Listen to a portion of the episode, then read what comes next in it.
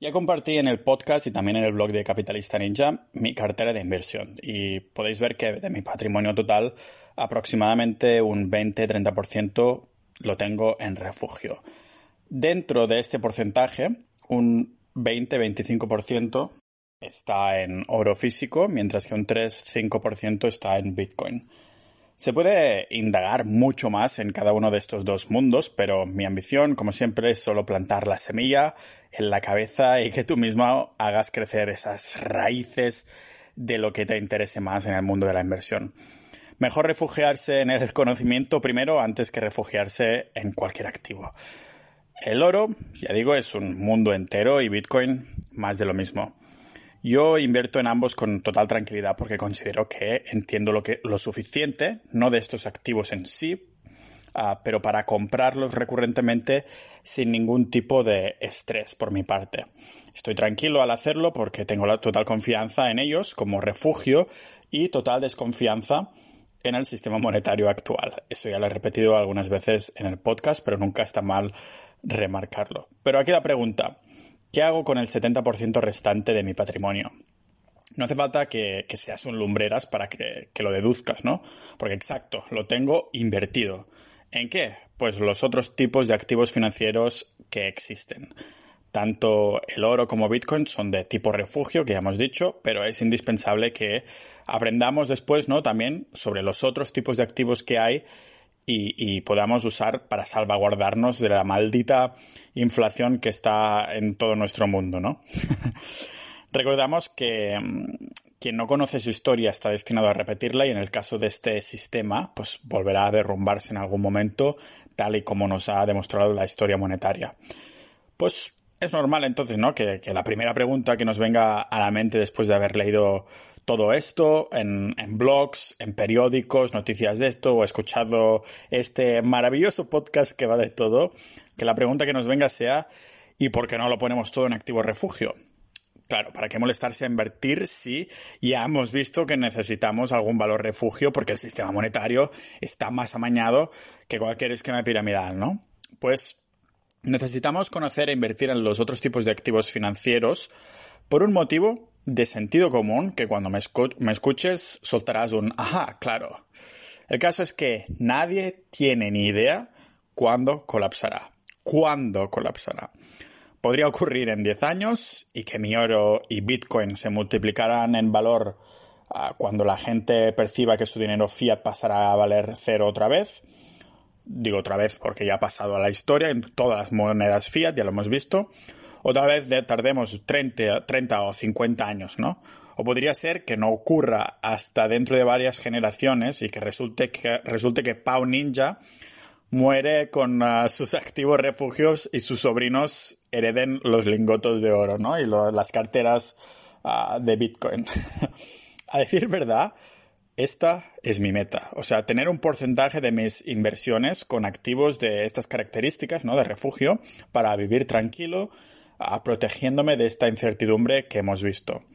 No solo del qué, el sistema monetario, pero también del cuándo.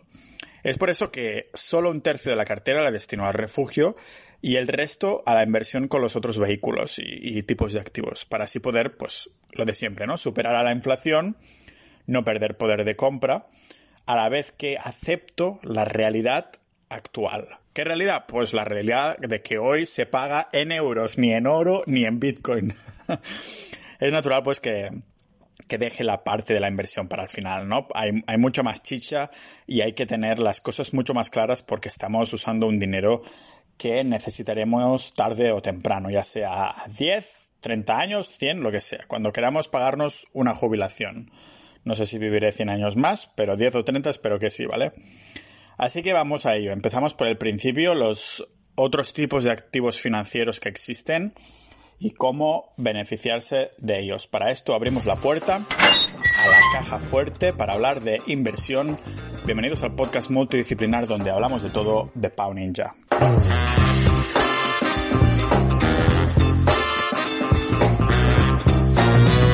Un activo es cualquier cosa de valor económico y que por lo tanto se puede convertir en dinero. A no ser que vivas en la calle, tú también tendrás activos, porque podrías vender o alquilar tu coche o casa en el caso de que realmente lo necesitaras. Es por esto que son activos.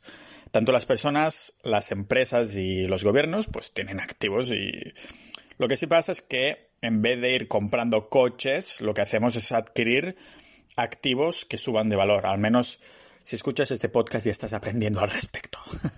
Porque sí, en el mundo de la inversión no está muy bien visto esto de comprar coches o bienes materiales ah, para los que lo movemos pues nuestro dinero para largo plazo, ¿no? ¿Por qué? Pues porque se considera un activo malo. Y esto lógicamente implica que hay activos buenos. Pero vamos a ver la diferencia de cada uno, aunque supongo que si estás escuchando este podcast tan, tan inteligente, ya seguro que eres una persona igual de inteligente que los contenidos del podcast. los activos buenos, pues los adquirimos con la esperanza de que subirán de valor en el futuro o hasta que nos hasta nos pueden ingresar ah, dinero recurrente en nuestra cartera, ¿no? Nuestra cuenta. Lo, lo, que se conoce en este mundo como cash flow, ¿no? Los ejemplos más populares que seguro que te vienen a la mente son los inmuebles, las acciones de bolsa y algunos más que vamos a ver. Los activos malos, pues al comprarlos es más que probable que vayan bajando de valor con el tiempo. Lo de siempre, ¿no? Un coche, un smartphone, la suscripción de Netflix, a no ser que la uses para mirar documentales, una inversión en educación nunca es mala, ¿vale? Cualquier juguete, lo que sea. Por ejemplo, los coches ya sabéis que cuando compráis un coche en el, concesionario, no me sale la EC, la CCC española, ¿eh? Me cuesta. Maldito catalán. no, que cuando compráis un coche en el concesionario, ahora sí, ah, en el momento que lo habéis comprado y lo sacáis de ahí, ya vale un 20% menos como mínimo. Es, decir, que en el momento que queráis venderlo justo al sacarlo al concesionario, ah, valdrá un 20% menos, ¿vale? Para una empresa, pues un activo podría generar ingresos o una empresa podría beneficiarse de alguna manera de poseer o usar este activo, ¿no? Ah, ¿Cómo los podemos clasificar? Pues en cuatro características principales. Tenemos, por un lado, la volatilidad, que decimos que un activo es volátil cuando tiene mucha variación de precio de, a medida que va pasando el tiempo, ¿no? Cuando más amplio sea el rango de precio, de bajo a alto, ahora lo veremos con un ejemplo, ya sea de forma diaria o semanal, mensual o a largo plazo, mayor será la volatilidad eh, que tendrá y viceversa. Un ejemplo muy claro. Bitcoin, que creo que lo vamos a usar en más de un ejemplo porque es lo más claro en este sentido, ¿no? Tiene mucha volatilidad porque si actualmente está a 7.000 euros el precio de un Bitcoin, por ejemplo, me lo invento, creo que estaba casi 10.000 hoy, podría ser que al cabo de unas horas haya bajado un 50% de valor sin previo aviso, ¿vale? Hace tiempo ahora que no pasa tanto, que se está estabilizando a medida que pasa el tiempo, pero es conocido no solo Bitcoin, sino todas las criptomonedas por tener mucha volatilidad, es decir, que hay fluctuaciones importantes en el precio, ¿vale?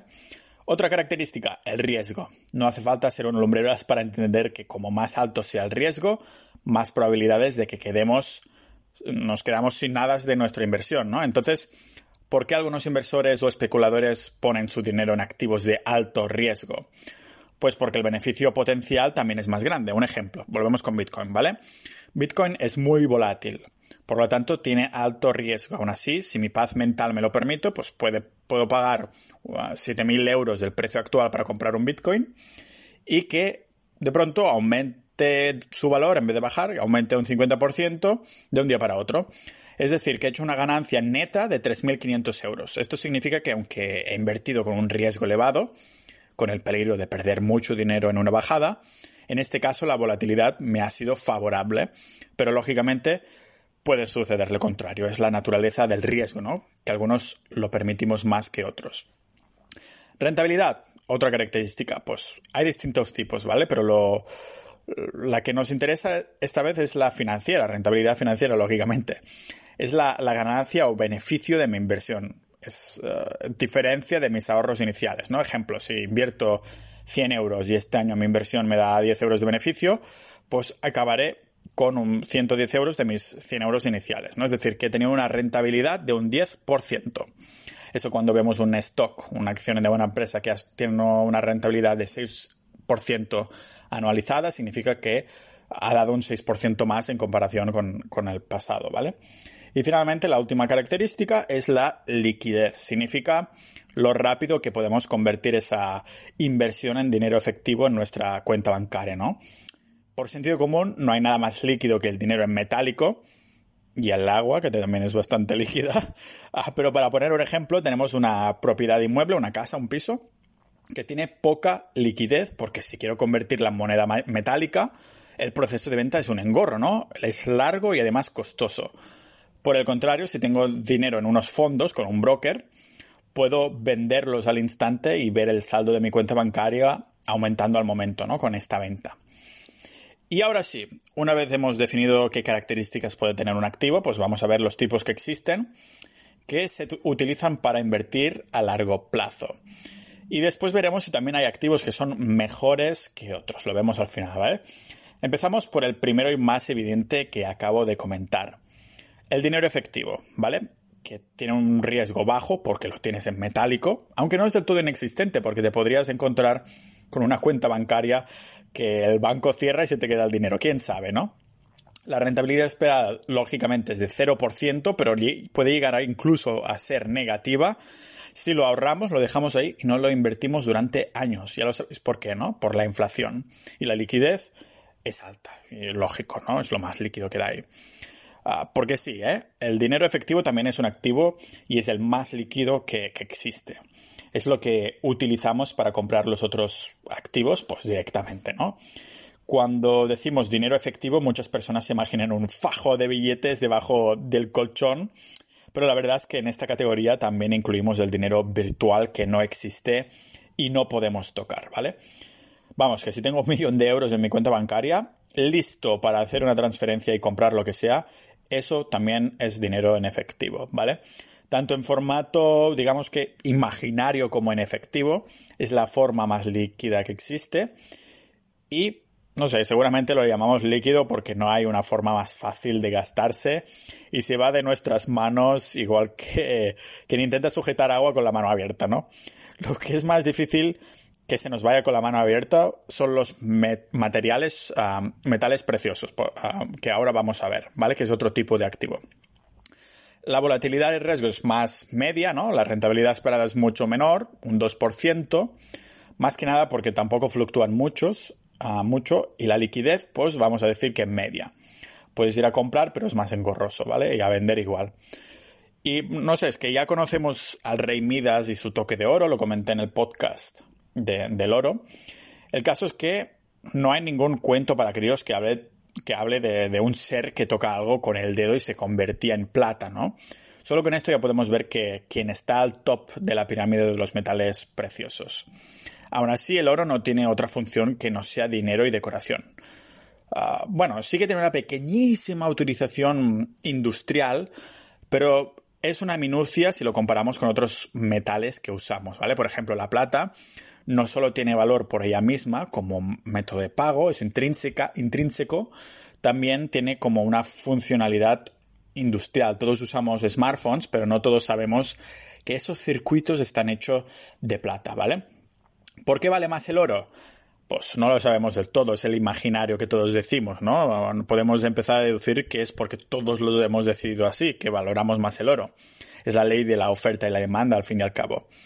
Ah, esto es lo que hemos decidido con miles de años de historia y ayuda al hecho de que el oro sea mucho más limitado que la plata, ¿vale? De todos modos, el oro, la plata o el paladino son tipos de activos financieros que no siguen las mismas corrientes que los otros tipos de activos. Por eso se ganan su propia categoría, ¿no? Y ya hemos visto por qué Bitcoin es considerado rentable para los ojos de muchos de nosotros, porque ahora vamos a hablar de esto, las criptomonedas, el tercer tipo de activo que quería comentar. Imaginemos Bitcoin como si fuera oro, ¿no? Pero electrónico y sin tantos miles de años de historia ya hay un podcast que hablo de esto que se llama, creo que era algo así tipo, ¿por qué compro Bitcoin cada lunes? o yo compro Bitcoin cada lunes o algo así.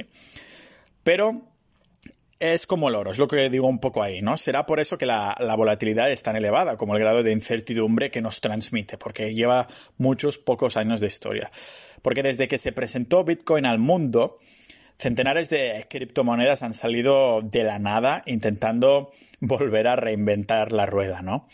El caso es que desde que se creó Bitcoin ya no se ha creado nada igual. Cumplió y sigue cumpliendo un propósito monetario por una necesidad que gracias a él ha quedado ya cubierta. Se creó Bitcoin, se creó otro tipo de activos, ¿vale? Las otras criptomonedas cumplirán necesidades distintas, pero el uso de Bitcoin como dinero es indiscutible e irrevocable por ninguna otra criptomoneda. Ya he dicho el porqué en ese podcast que he mencionado, ¿vale?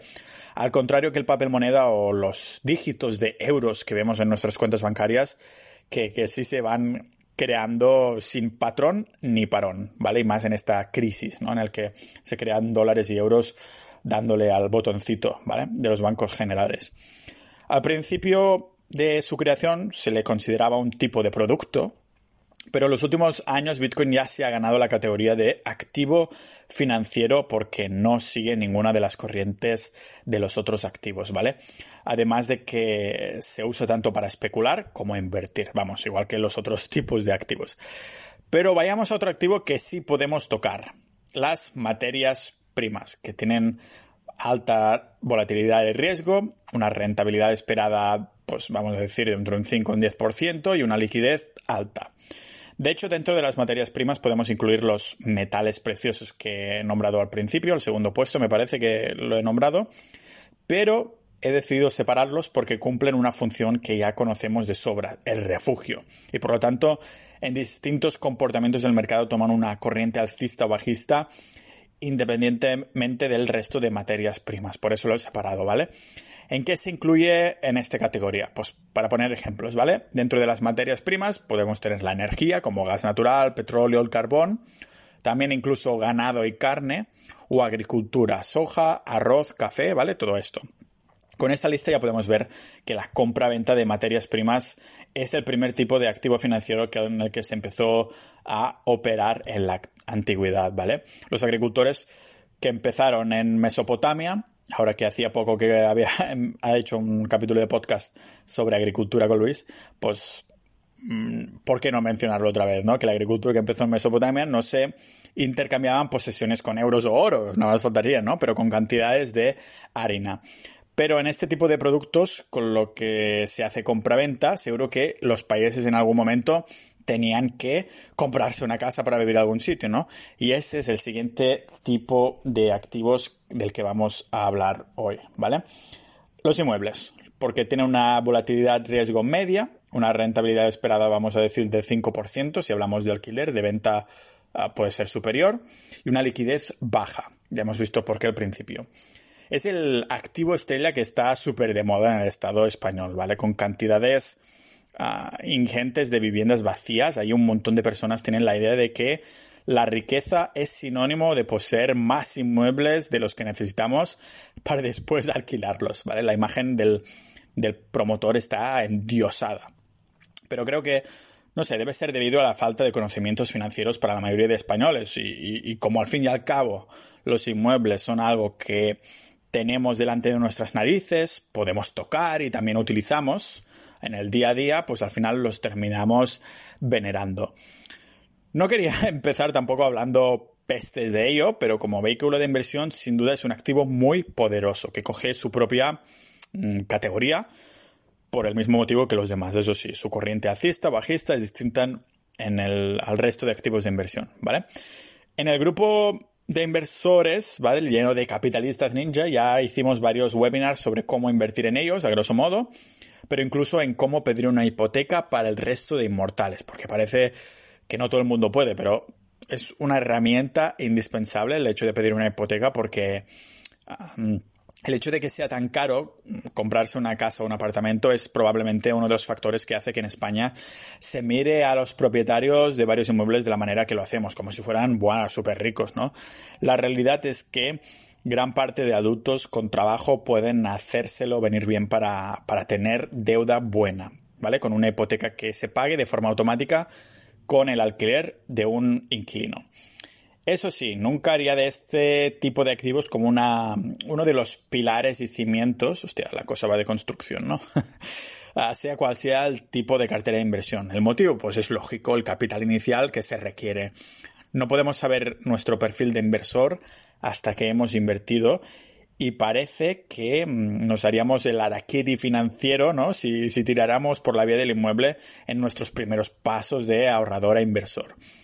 Mi favorito es el que viene porque si acertamos, eso sí es rentable.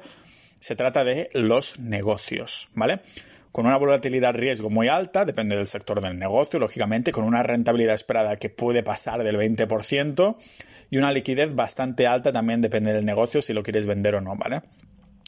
Ah, yo diría que media alta a lo mejor la liquidez. No olvidemos que los negocios también son un activo y para adquirirlos tenemos solo dos opciones posibles, ¿vale? Crear un negocio desde cero o comprar una empresa ya creada. En este último caso no mm, hablamos de comprar una parte de un negocio como se hace en la bolsa. Estoy diciendo de comprar una empresa pequeña de verdad y pasar a formar parte del equipo directivo para estar al pie del cañón, ¿vale?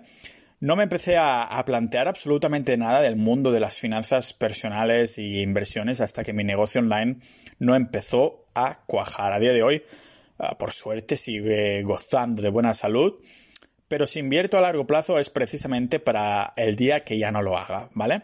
O sea, personalmente, si empezara de cero, lo volvería a hacer así. Primero, tomarme el tiempo para formarme, Ah, y creo que esto es otro tipo de activo, la formación, pero no lo voy a incluir a esta lista, ¿vale?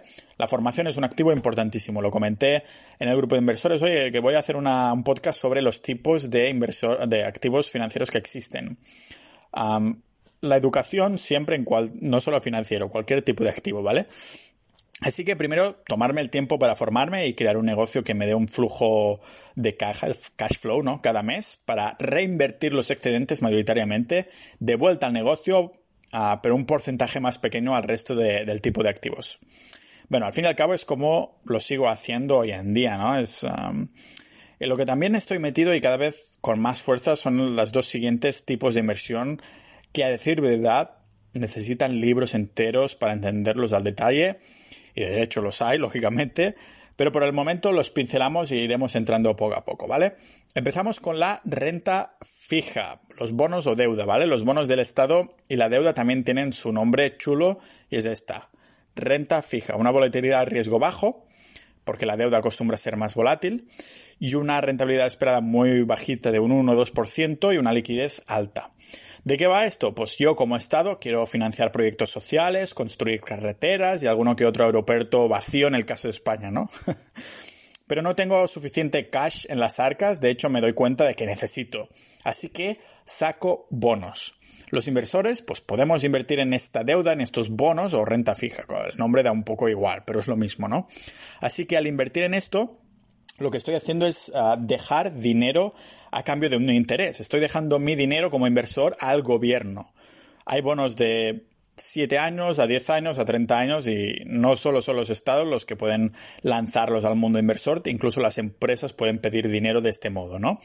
Aún así, invertir en, en una empresa se hace de una forma más conocida, la renta variable. La renta variable no es otra cosa que el nombre técnico y chulo que usamos para llamar a las acciones de bolsa, que tienen una volatilidad y riesgo más alta, una rentabilidad esperada que va de 6-10% a muy largo plazo y una liquidez alta porque podemos venderlo al instante. ¿Cómo? Con un broker. Ya lo expliqué en, ah, en el podcast que digo me parece que se titulaba mm, No entiendo la bolsa o algo así, ¿vale? Que explico qué era la bolsa y cómo funcionaba para los que tienen un nivel más principiante. En estos dos últimos, sobre todo, integraremos ah, próximamente, en las próximas semanas, próximos meses, porque aquí hay mucha chicha, ¿vale? Hemos dejado cerrado un poco el tema de refugio, que ya está a grosso modo explicado, y ahora tocará el tema de la renta variable, renta fija e invertir en bolsa, básicamente, ¿vale? Pero todos estos tipos de activos, ¿hay alguno que sea mejor que el otro? La respuesta simple es no. Ah, porque dependiendo de la economía con la que ah, estemos en viviendo en este momento, será mejor hablar de en qué invertimos según esta economía. Es decir, será mejor haber invertido en, una cosa u otra. Pero claro, cuando es el momento de tener ese activo específico, ya es tarde porque ya deberíamos habernos metido. Es decir, que en una hiperinflación lo mejor es el oro, Pero cuando estamos delante de una hiperinflación, el mejor momento de comprar oro fue hace ya unos meses o años. o sea, nos ha pasado el tren porque es como el Howard, el Howard Express, ¿no? Que nadie se lo espera. Ya ves que en el mundo de la inversión a largo plazo, siempre a largo plazo estoy hablando, una de las cosas que más se repite es esto. Nadie puede predecir el mercado. Pero la segunda cosa que se dice más es precisamente la solución a esta incertidumbre. Diversificar, diversificar, diversificar y diversificar, ¿vale? Lo vamos a ver próximamente en uno de los próximos capítulos de la caja fuerte, así que os dejo con esta idea, a diversificar.